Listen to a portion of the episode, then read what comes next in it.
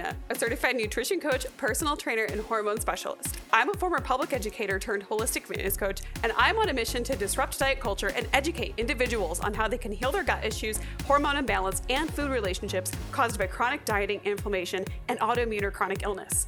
My philosophy for coaching is simple eat more, move better, feel amazing, because life is too short to feel like shit. So let's dive in.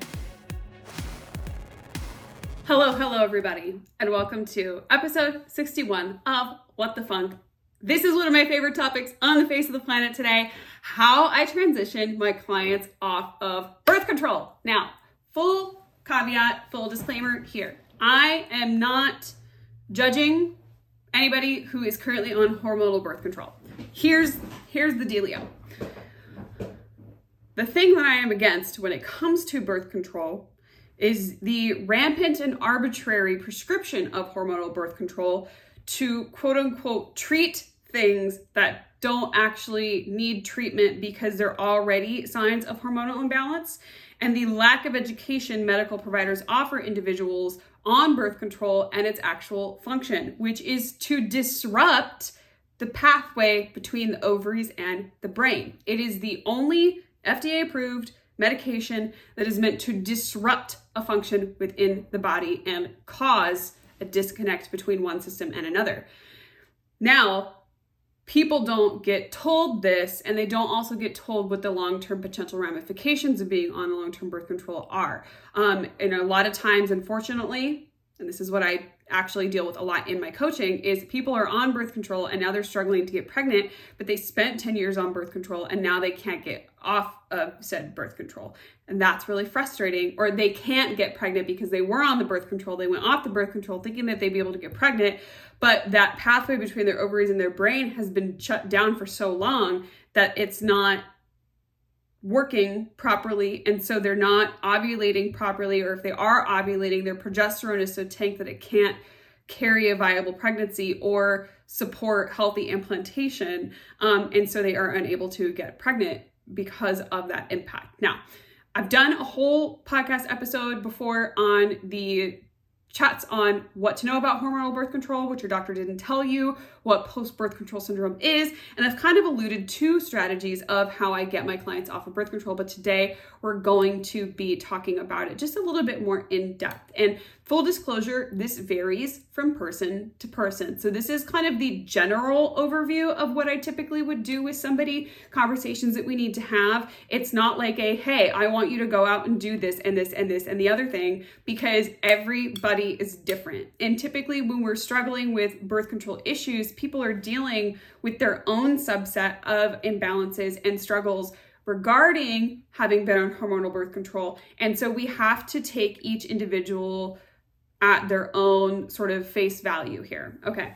So, um, birth control, what it is, what it does, that's done. Go listen to the other podcasts if you need to. Um, I'll link them in the show notes below. Um, but uh, we also need to talk about what are your options for avoiding and pursuing pregnancy once you come off birth control because that's usually the first question that people ask me and that's usually the one reason why people would want to stay on birth control which is a totally valid reason if you're using it to avoid pregnancy and using it for what it's meant for and not to treat a medical condition then yes that's birth control that's exactly what it's meant for it's meant to keep you from getting pregnant okay real quick coffee sip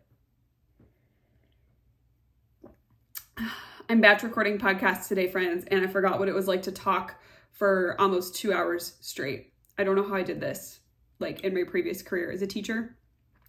And I sang all the time too. I sang like several hours a day. Anyway, Options for avoiding and pursuing pregnancy um, off of hormonal birth control. So, the most effective method that I will usually teach people is using your basal body temperature, using your temp tracking um, to help track what your cycle is doing, as well as adding in LH tests around your fertile window to really kind of pinpoint what's happening. So, um, we start talking about using our body, body basal body temperature. This means that you're getting a thermometer, a specific thermometer, and you're taking your temperature as soon as you wake up in the morning, preferably around the same time of day, before you've gotten out of bed, before you've had anything to drink, before you've even gotten up to go pee. Um, and some people like doing this, and some people think that it's difficult. I'm one of those people that thinks it's difficult, although I used to do it, but I would kind of miss things here and there. Um, I actually personally wear an Oura ring now that will sync up my temperature to natural cycles. Natural cycles is my preferred method of tracking cycles, um, especially if you're trying to avoid pregnancy. It's very good for that. Um, there are other apps that are more geared towards trying to pursue pregnancy. Natural cycles for me falls very much in the middle where you can set it to either pursue or avoid pregnancy. You can also dump this information just into a Google Sheet. I have clients that will do this and they submit their temp into their daily forms and then we kind of look at that and track their cycle based off of their temps that they submit and we align their biofeedback with where they are at in their cycle. And that's totally fine too. That's absolutely valid. You don't need a fancy app to do this. You could just use a notebook or an Excel sheet and a $10 thermometer, a basal body temperature thermometer from Amazon. And again, you can go all the way up to getting an Oura ring and having it sync up to natural cycles um, so that way you don't ever miss a beat. Um, I personally love it because uh, I just, I won't remember otherwise. Like I just really won't. That's a me thing. However, you might be somebody who that really works for you and that's fine too. So into the temp tracking, the reason we're watching your temp is because we want to watch and see where your temperature rises. It's going to average anywhere between like 97, 97 and a half right before ovulation and then continue rising after ovulation prior to menstruation. I recommend it really taking a solid 2 to 3 cycles to track things before you can really pinpoint stuff. And then to get further detailed information, I like adding in an LH test Okay, your LH, which is your luteinizing hormone, is going to peak within like 24 hours of ovulation um, or about one to three days before um, it, your ovulation is going to kind of occur about one to three days after your LH sort of starts to rise. And so that's why we would take those LH tests so we can see how strong that LH is leading into potential ovulation and post ovulation. And then we take that data from those two to three cycles to kind of pinpoint okay, what really is your fertile window? And this will tell us what we want to avoid or pursue during your fertile window. Um, again, this takes time if you want to avoid a pregnancy using a condom or some other kind of barrier method or abstaining from intercourse with ejaculation um, about five days prior to ovulation uh, if you want to avoid a bun in the oven, so to speak. Um, however, if you're trying to get pregnant, then you kind of can pinpoint okay, what is the window in which we want to try to conceive? And this is really nice because you're using your body's own internal systems to tell you exactly what's happening. Um, and that's sort of what I will teach people is that our bodies are telling us a lot of information, and there's really only about five days where we need to avoid unprotected intercourse with ejaculation to potentially avoid a pregnancy or pursue a pregnancy. And the issue is not with oh you're going to get pregnant any day of the any day of the month. It's with that lack of education that women are given from a very young age and they just assume oh you had sex oh you can get pregnant. And it's like uh, that's actually not true. There's actually very small windows in which this can happen on a monthly basis. And if we learn where to identify those windows that gives us a lot of power. Um, I have several clients too that have gotten off birth control and they're not trying to get pregnant. They just didn't want to feel like a zombie anymore. They didn't want to have the headaches, have the mood swings, have the anxiety. They had a lot of gut issues. They just wanted to feel like themselves. And now they feel sexy. They feel vibrant. They're more in tune with their bodies. They're kind of embodying this like, I am in touch with exactly what's going on and I know exactly how to take care of myself because I'm not suppressing an entire function within my body with a pill just to avoid getting pregnant when avoiding pregnancy is a lot simpler than we were believed it to be. Um, and anybody who struggled even with like kind of trying to conceive, you will kind of agree with this that it's not as easy as all that to just like, oh, we're gonna try for a baby and then you get pregnant like immediately. It usually takes time to sort that stuff out. And also keep in mind, even with that, it takes two to tango, and you're only one half of the equation in that scenario. So, um, how to talk to your doctor if you want to come off hormonal birth control. Um, I don't recommend coming off cold turkey. But I also recommend, just for posterity, to inform your doctor that you are going to be coming off of the pill and putting that on your medical record. Understand that most doctors within traditional Western medicine are trained to treat and manage versus optimize and prevent. So it's that's why it's so common for them to just kind of hand somebody a birth control pill when they have heavy periods, when they have cramps, when they're dealing with acne, right? Um, but they're not going to be super concerned with someone getting off birth control.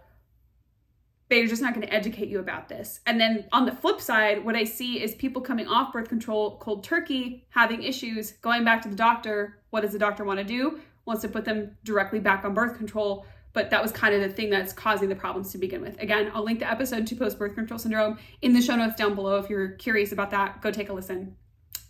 Um, so even if you want to avoid pregnancy, your body's ability to produce progesterone is huge. And again, we talked about how the body shuts down that pathway between the ovaries and your brain. And if you're not ovulating regularly, you're progesterone that your body is producing, the majority of progesterone that your body gets is from the actual egg itself. So if you're not ovulating, you're not going to be producing healthy levels of progesterone. And this low progesterone is one of the major issues that I see in individuals who have been on hormonal birth control for a long time. And either we can get their body to kind of produce it again or we have to sometimes bring in hormone replacement therapy in order to help um, help get it back under control. Um, and so, one of the uh, issues, some of the other issues with low progesterone that I see, okay, and this is, and, and birth control impacts more than just your progesterone. It can also tank your testosterone, it can tank your estradiol, it can essentially really lower all of your major sex hormones, which is not good. Um, but the issues that we see is irregular menstrual cycles because of hormonal birth control, which suppresses those natural hormone fluctuations, including the normal rise and fall of progesterone during your menstrual cycle over the course of the month, can result in irregular menstrual cycles or amenorrhea, which is an absence of menstruation when birth control is discontinued. And so then again, like I said, somebody has irregular cycles after they come off of birth control, they go to the doctor. What does the doctor want to do? Put them back on birth control to quote unquote regulate their cycle, but that's really not what's happening. When you have a bleed with a cycle, it's what's called a withdrawal bleed. It's not an actual period. It's just you've withdrawn these hormones from the body and then the shedding of the uterine lining is sort of the result of that. It's not actually your body cueing to shed the uterine lining of its own volition. Um, impaired fertility. Again this is the other thing that i see right? Women who have been on birth control for a long time and now they want to conceive um, and sometimes it can be three years sometimes it could be 10 years but it can impact your ability to conceive prolonged use of hormonal birth control can delay that return of normal fertility function after discontinuation. Um, and it can take some time for the body to resume those regular ovulatory cycles. You might be having a cycle, but it might be anovulatory, which is where we're not ovulating, and for those progesterone levels to rise naturally, which is again why I don't recommend going off cold turkey. We want to get back into a regular ovulatory cycle within four to six weeks of coming off of birth control, which is what I'm really good at helping people do. Um, and additionally, we have people experience mood changes. So when I talk about my girls who wanted to get off birth control and they don't necessarily want to pursue pregnancy, they have been very anxious. Maybe they've been depressed. Maybe they just don't feel like themselves. Um, and because progesterone plays a role in mood regulation, people can experience those mood swings, that anxiety, the depression as a result of those tampered with progesterone levels from being on hormonal birth control. And then also low libido. Again, progesterone is directly linked to your sexual function and your sex drive and you might have a decrease in sexual desire while on hormonal birth control. I definitely experienced that and it was not a good time. Um, and I am happy to say, you know, the libido is back on track and normal. Um, I absolutely, my sex drive absolutely kicks up during ovulation and I'm like, bitch, stand down. like, this is not the time. um, but that's normal and that's healthy. That's our bodies trying to procreate. So that's just one of those things, again, where during that fertile window, you just want to use a couple extra pieces of protection to make sure that you're not conceiving if that's not the goal during that window. But that's a healthy sign of healthy progesterone levels in the body is that when you reach that fertile window, your libido can sometimes ramp up and that's totally normal. And then also breast tenderness, oh, which is like the absolute worst, right? Like I don't know about you guys, but I hate it when my breasts are tender. Um, and I get some of that during my period, but not nearly as severe as it used to be. Um, but low levels can, and especially specifically with estrogen dominance, due with low progesterone, we can experience some additional breast tenderness, and then also potential issues with bone density. Um, so, progesterone, low progesterone can lead to potential decrease or contribute to a decrease in bone density, which is not good, especially if you are like some of my clients that are in their late 30s, early 40s, and they've been on birth control for 10 plus years. That bone density is not something that we want to play with going into our 40s and then going into our 50s because that's the difference between, you know, osteoporosis and having really weird dumb injuries because we had poor bone density. And then people might also experience migraines, might experience headaches. Um, I know that I experienced when I was on hormonal birth control, a direct impact of that was severe migraines, like so severe. And I was getting several a month and it was absolutely awful. So, things to consider and things to be aware of. And this is also why I don't recommend going off cold turkey and ignoring your medical provider because you want things on record, but you also want to be smart. So, things I don't do. Uh, I don't recommend, like I said, doing it out of nowhere and ignoring your medical provider. But then what are the things I do do? Now, these are just general concepts that I can recommend. Um, I like to intru- introduce DIM during your ovulation and luteal phase to help support um, estrogen clearance. Most people who are coming off of hormonal birth control are going to be dealing with some form of estrogen dominance, and that um, that difference in the relationship between progesterone and estrogen during the second half of your overall cycle can really lead to some severe PMS issues. And so I like to introduce DIM to help with that management of estrogen um, during the ovulation and luteal phase. And I will start to do this eight to 12 weeks prior to somebody coming off of birth control. So we'll treat the last two months, the last two quote unquote cycles before somebody comes off as if they were off of it and introduce these supplements and minerals um, prior to coming off. So we're essentially priming the body prior to coming off birth control. Um, I'll introduce a high quality multivitamin because birth control has can be linked back to nutrient deficiencies. Um, and so we're to get a high quality multivitamin. I'll link and any supplements that I recommend, the ones that I recommend to my own clients that I've used myself, I'll link those in the show notes below. We're to increase your leafy green intake. You're to do a whole lot of leafy green stuff. We're going to also add in some magnesium, CoQ10 and vitamin E specifically because these can help with prostaglandins, prostaglandins as well as progesterone. Uh, PGE2 is a prostaglandin that is antispasmodic as compared to PGE1 and 3. And PGE2 takes time to develop within the system and really requires a lot of anti inflammatory foods as well as omegas. So CoQ10, vitamin E. And then we're going to prepare for things post BC. Now, sometimes that first cycle after birth control is like, wow, that's the first natural cycle that I have had in years. And it doesn't always feel super fantastic. Um, so, nettle tea, red raspberry leaf tea, heating pads, getting that basal thermometer to track your temp. Um, and then we like to use daily biofeedback over the course of the next two cycles to see what are the trends during your uh, follicular um, ovulatory, luteal, and menstrual phases, and then further fine tune the nutrient and supplement recommendations, as well as pay attention to training intensity. Now, I just am laughing so hard because everybody in the fitness industry right now wants to shit on cycle syncing, and I'm not saying that you should just like do things arbitrarily because you're having certain symptoms during your cycles. Like just because you're on your period doesn't mean that you can't go into the gym and lift. I've absolutely gone into the gym and gotten a lift in during my period, but if I'm really not feeling good, I'm gonna essentially auto regulate. And I would do that regardless. Cycle syncing is just a way for us to pay just a little bit more attention to our bodies and rather than push through for sheer force of will, actually listen.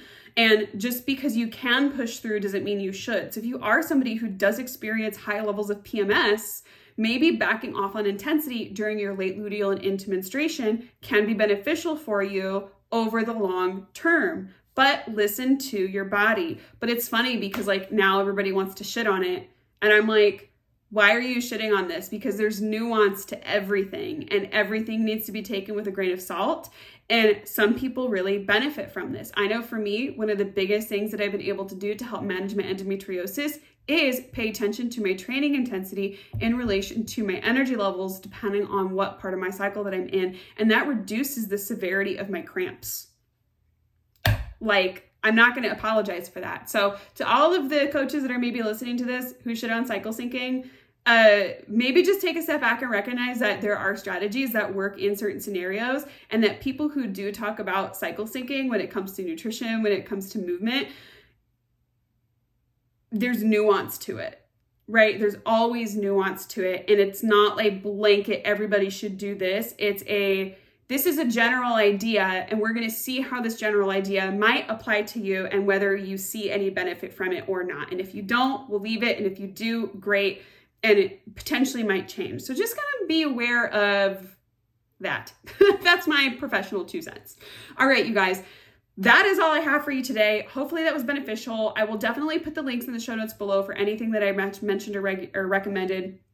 Um, and also the links to those podcast episodes that talk about what your doctor didn't tell you about birth control and also um, what post birth control syndrome is and things that you can do to kind of help manage it. All right, you guys, thanks so much that's all for today. Catch you on the next one. Thank you so much for tuning into the What the Funk podcast. Be sure to leave a rating and a review, and don't forget to take a screenshot. Tag me on Instagram. My handle is at elena.m.fit. I would love to hear what you want to hear on the podcast. I do respond to DMs. I would love to talk with all of you. I'm so excited for you being here today. Thank you so much for the support, and I will see you next time.